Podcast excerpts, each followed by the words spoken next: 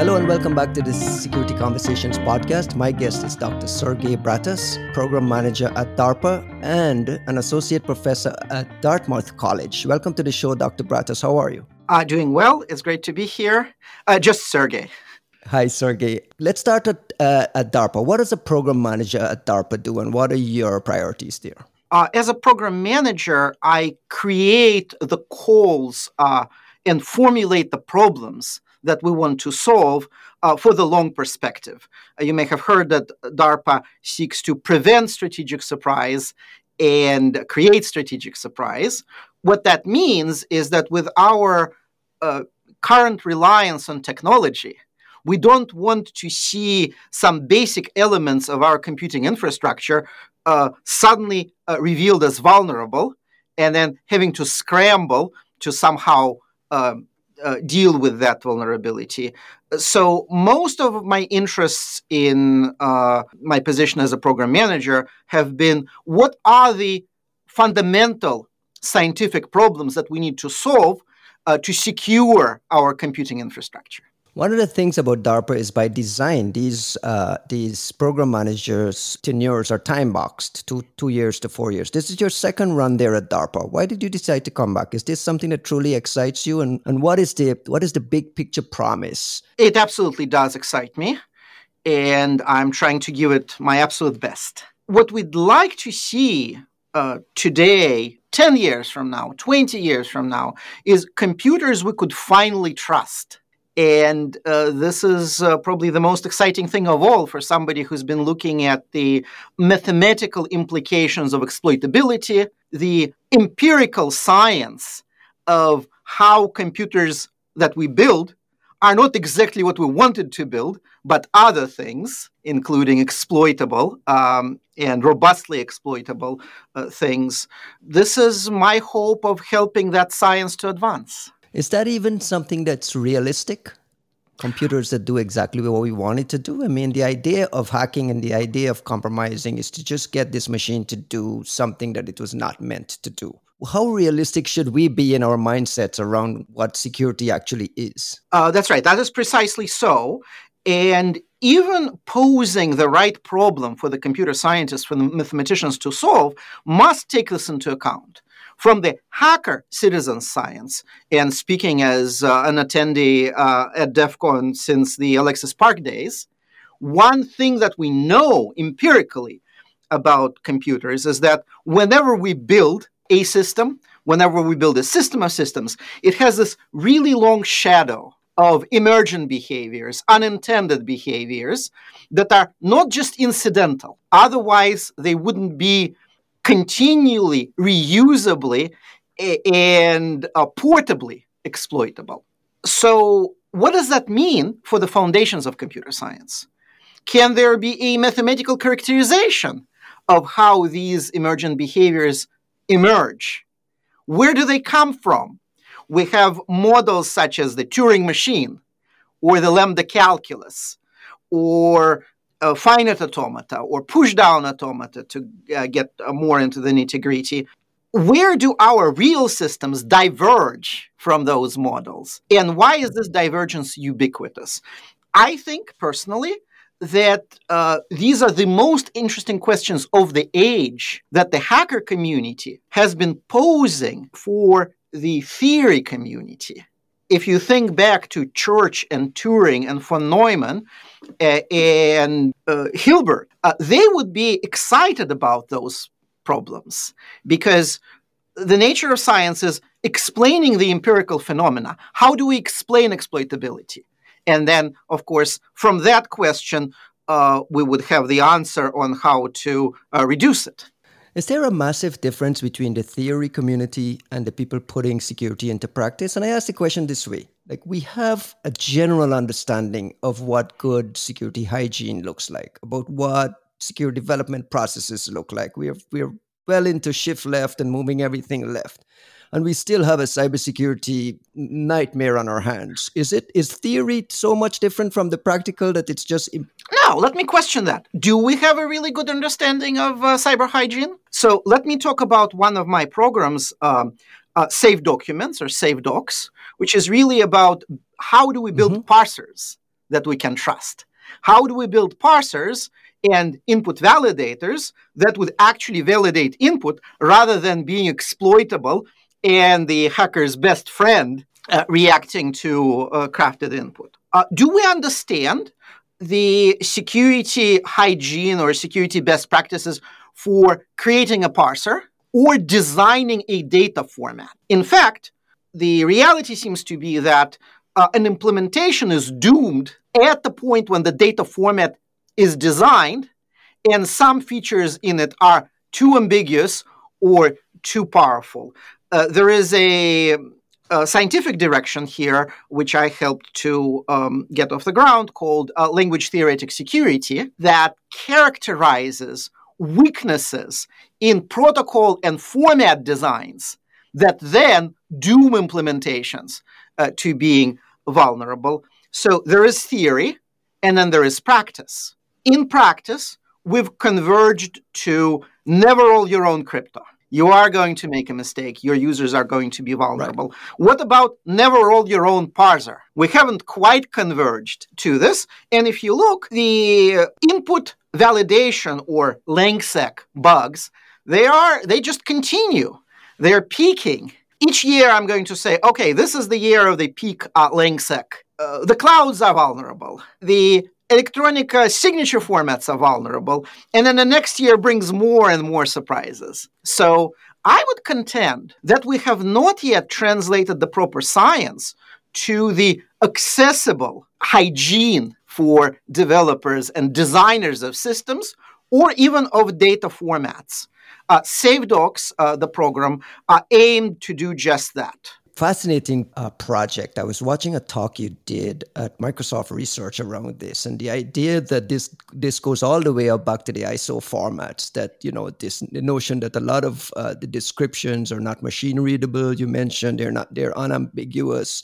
You know, there's just this, these standards are hundreds and hundreds of pages with these ambiguities everywhere. Now we're we're trying to get machines to clean up that ambiguity and, and you guys have already contributed a lot to getting those format fixed. That's tech debt that that's why is it even tractable that kind of debt that we're absorbing from the formats? And like you're mentioning these new formats are coming on stream every day. Are we just creating more code than we can ever realistically try to secure? Uh, we might be uh, and this is why we need uh, to rethink our approaches to uh, information interchange. So, as you said, if you want to implement a format, let's take PDF mm-hmm. because we looked at PDF, that's over a thousand pages for just the core format specification. Now, what is the chance that two reasonable developers, two reasonable humans, are going to uh, read all those pages and come up with exactly the same interpretation of what they say. But we don't want to get there, right? We want them to be we want it to be machine readable, right? That's correct. That is the way forward. So not only do they want do we want these uh, formats to be codified in a machine readable, human intelligible form, we also want our parsers to be generated from those descriptions so that for uh, two recipients of the same document or message, if we're talking about messaging formats, or streams, we can assert that we have proof that they are uh, understood, parsed, and understood exactly the same way. Now, this is important for documents, this is important for uh, protocols, this is important for authentication. Remember the X509 vulnerabilities when a certificate authority would see a request for certificate signing differently than the ultimate client, the browser, would see the same uh, data in the signed certificate. You might think uh, you just signed uh, something for uh, a low value domain, but in fact, uh, uh, the client would be led to believe that you signed a statement about a high value domain, Google or Facebook or uh, any one of those. Uh, these are real. And the interesting thing is, is that these don't go away. Just recently, we had the psychic paper vulnerability, well, uh, a year ago. And uh, it was that kind of parser divergence, or as we say, parser differential. And it was a very impactful one. And they keep coming back because we hand roll our parsers. When we specify our formats, uh, we fall back to natural language uh, with its ambiguities and the normal uh, human forgetfulness. Have I checked this property? Where am I in my parser code?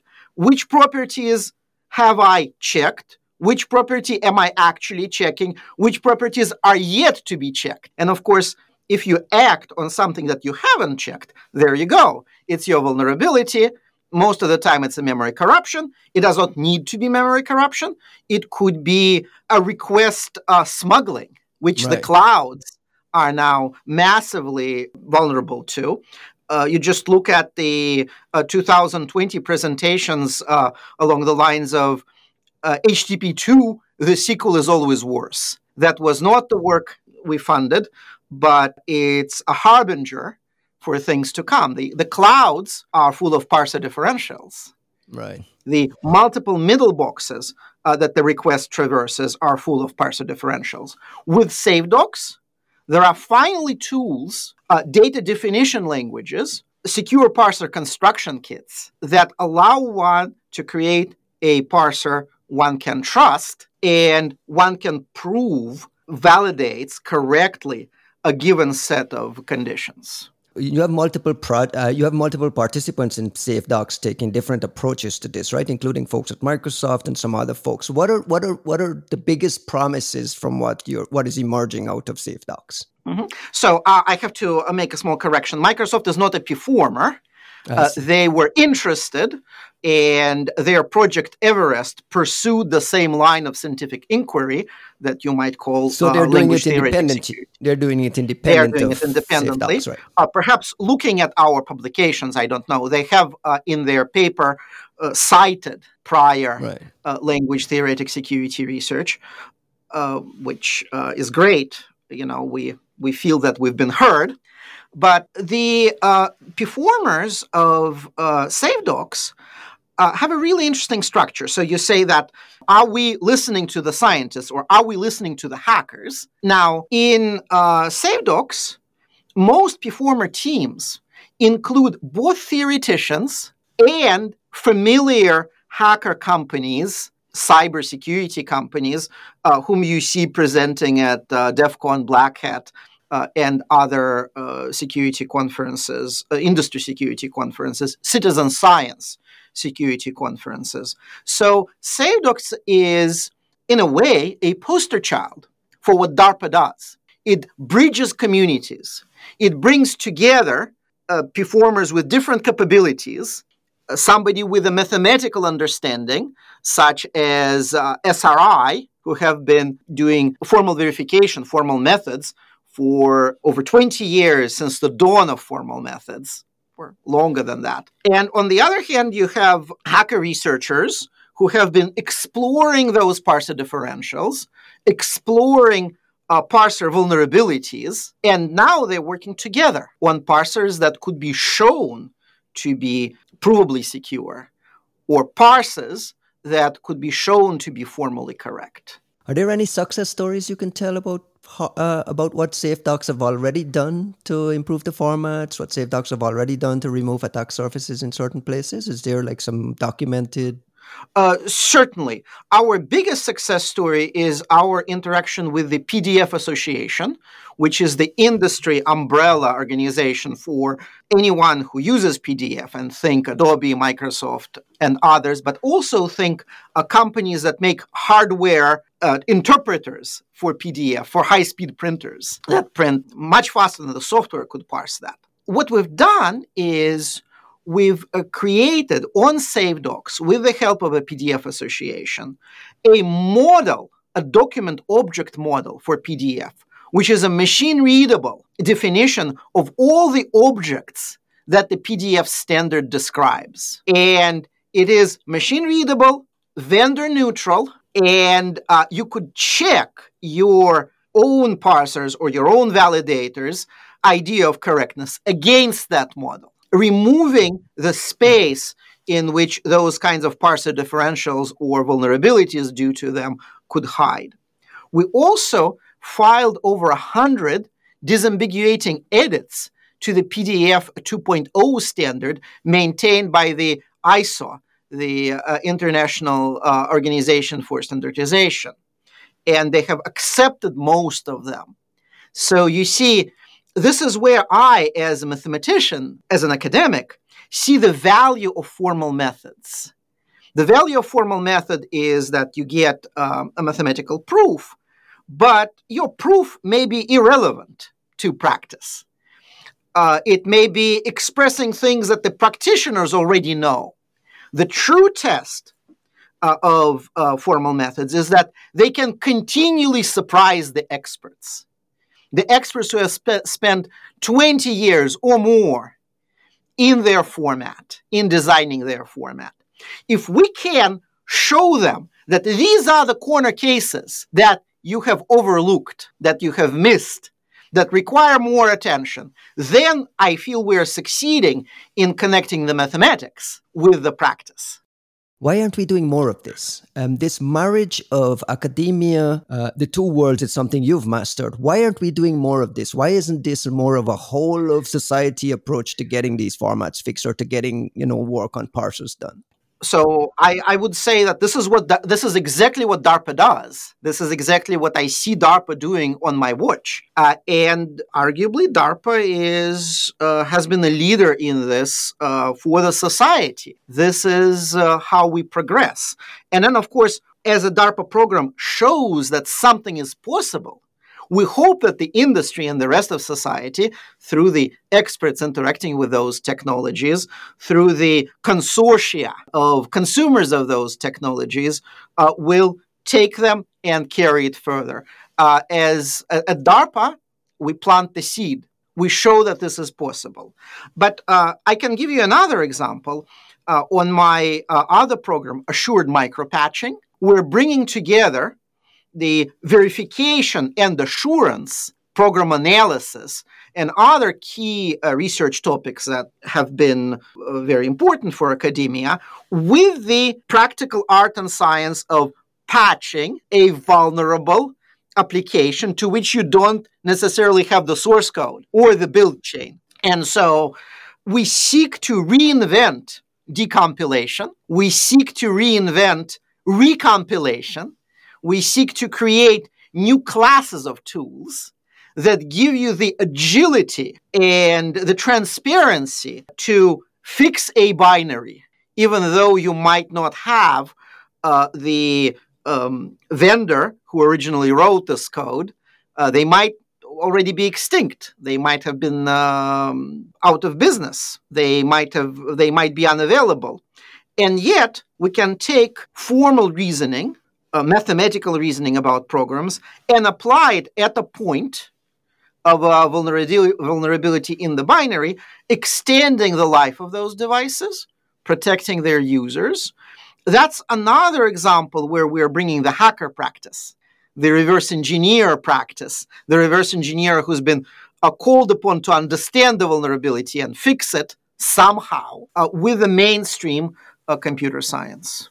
And that's a critical, critical project because what you just described is, stuff that's deployed in all all deployments in critical places that you know in many cases we have we have kind of absorbed that risk because that will never be patched. You're saying mathematically and scientifically we need to get to a place where we can patch those. Can you talk a little bit about some of the success of that? Yeah. So the Assured Micropatching uh, program or AMP is now uh, in a more mature phase uh, we already have tools that make patching a binary an exercise in interpreting it, lifting it, and then having formulated and situated a patch. That in itself is a huge problem, right? Uh, so you know that an, a vulnerable version of OpenSSL or some other standard library isn't there, isn't this binary image. But uh, once you get this image off of the device, it's just a stream of bits. Where is that library? Can we identify it? Can we match it up against the code which we think is there? Uh, these uh, were all the problems that we posed on AMP and that we see performers solving. We see, for example, uh, uh, Ghidra plugins that answer to this. angr, the open source uh, symbolic execution and program analysis system, uh, answering this. And a Binary Ninja now including that kind of functionality that can match up code that you think is there with what's in the binary. So now that you've situated where you want the patch uh, of course the uh, answer could be the the, the answer in uh, the situation when you can recompile right would be oh just go ahead and recompile. And that never works because if you use a slightly different version of the compiler, you never know what sort of binary code you're going to get. A small change to the code is not at all guaranteed to be a small change in the binary. Right. So what you need is a new class of a tool, which we call an assured recompiler. It's a sort of a compiler that cares about the currently existing binary image, does not discard it, learns from it, and seeks to disrupt it the least to affect the pointwise fix. And a lot of uh, binaries are there, are working because we tested them and we know they passed the tests, not because we have any stronger correctness guarantee. And so when you recompile that binary, again, pre AMP, you would have to retest it the same way you tested the original. Right. With AMP, you can have an assurance argument that you understand, you've enumerated all of the new behaviors caused by this small binary patch, and you've minimized them. You're excluding the vulnerability and the associated behaviors, but you're disrupting nothing else. So that way, you can reduce your testing and you can roll out your patch faster. Again, as a DARPA fundamental research uh, or applied research program, we can show feasibility, we can open source the tools, and hope that the industry will start accepting that. And 10 years from now, uh, a patch Tuesday uh, of downloading gigabytes to patch a security vulnerability uh, would be uh, firmly in the past. You think 10 years is is a is a is a realistic window to to to get to a point where this is uh, practical? I would hope so. And that's certainly the horizon at which we're aiming it takes a while for the industry to pick up um, scientific advances. When they're wrapped in tools and available for download, right, uh, right. that should... it's already in Ghidra, it's already in Binary Ninja. It's going to stay. Yeah, uptake and becomes a lot easier. That's that's right. So uh, it's been a huge boon for us that Ghidra has been open sourced. Even as a mm-hmm. teacher, mm-hmm. uh, I can say it's great to be able uh, to tell the students download Ghidra. Prior to that, what could I say?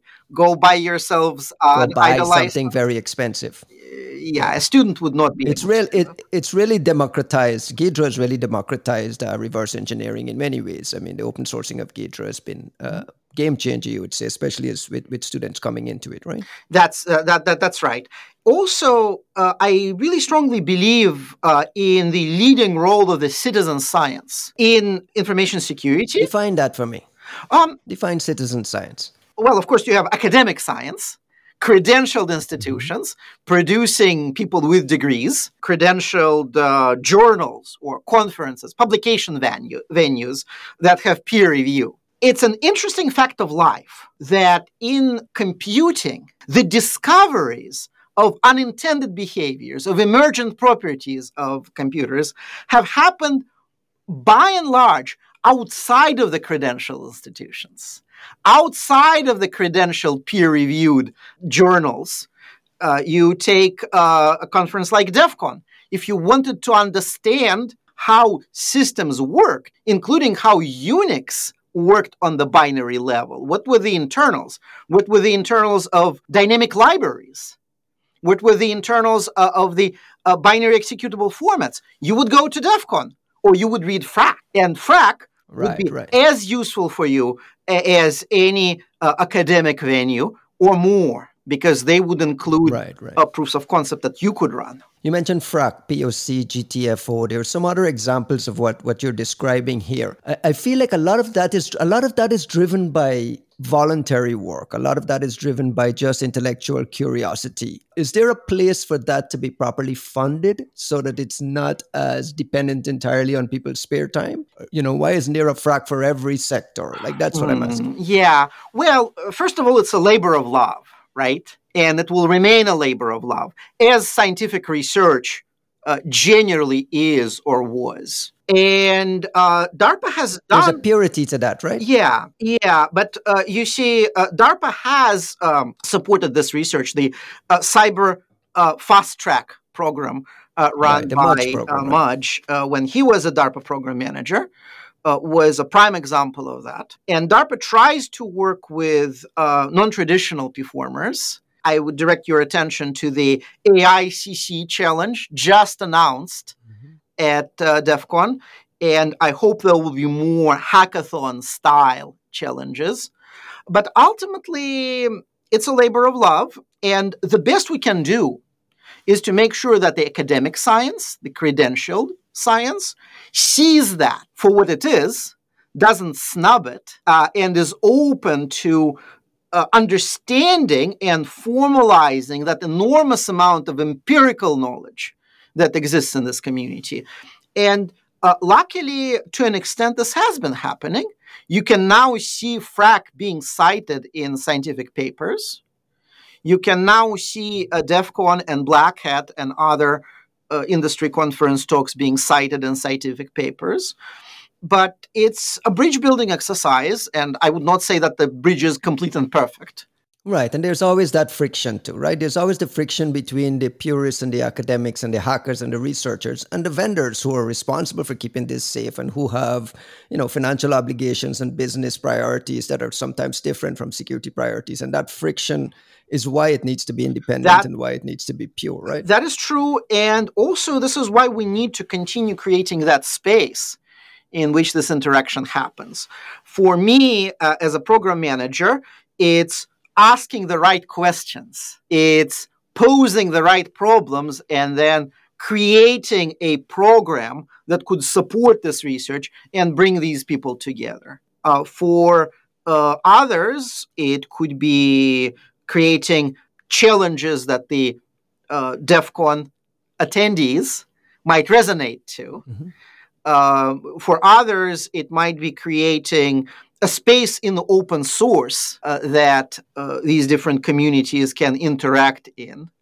But long story short, uh, the path uh, to uh, computers that we could finally trust certainly has that step in which academics and the hacker community are working more closely and are more attentive to each other. Uh, you and I have been around this place long enough to see these hype cycles go crazy up and down with what the promise of blockchain, the promise of this, the promise of that. The latest is AI. You mentioned the AI Cyber Challenge out of DARPA, which is this 20 million program over a couple of years to try to get folks to really focus in on, on you know what generative AI is and how we can have it solve security problems. When you take into account all the hype up and down cycles that we've seen, are you bullish on AI? Are you there that this is the answer to uh, society's main problems? Well, when one is asked uh, as a scientist, is X the answer to society's problems? One is bound to be skeptical because a scientist is bound to be skeptical. Uh, and of course, I can't speak for AICC because this is the creation of Perry Adams, a brilliant uh, mm-hmm. program mm-hmm. manager uh, who just joined our office. Uh, but uh, this I would say in AI, historically, having the right representation of knowledge or input or the space in which uh, this kind of uh, numerical magic happens has been historically a winning move. So I would say that AI, and this is my personal opinion, does not somehow invalidate symbolic approaches or mathematical approaches. What is likely to happen is that we will see a fusion of how we represent programs how we reason about programs today, the symbolic approaches, and the neural machinery to see this kind of a neurosymbolic fusion.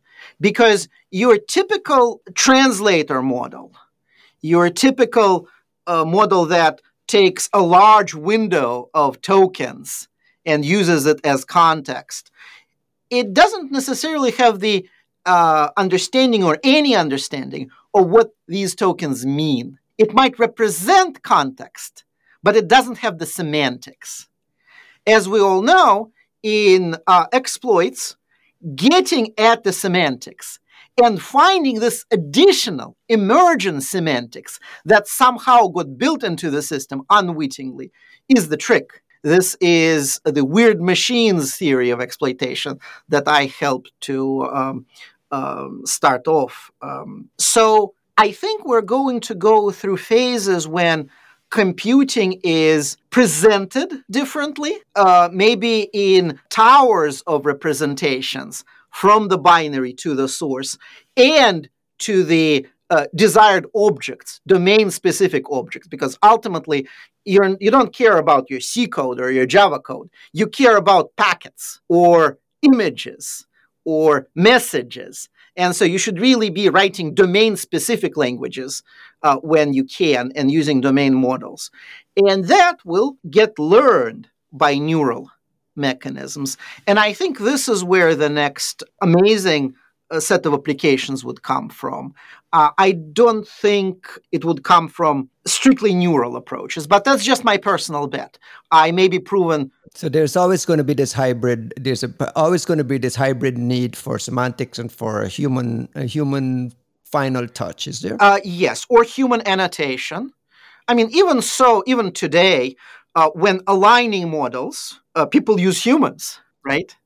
When uh, tuning models, uh, you have to uh, ultimately understand if this is helpful to the tu- to the humans or not, right?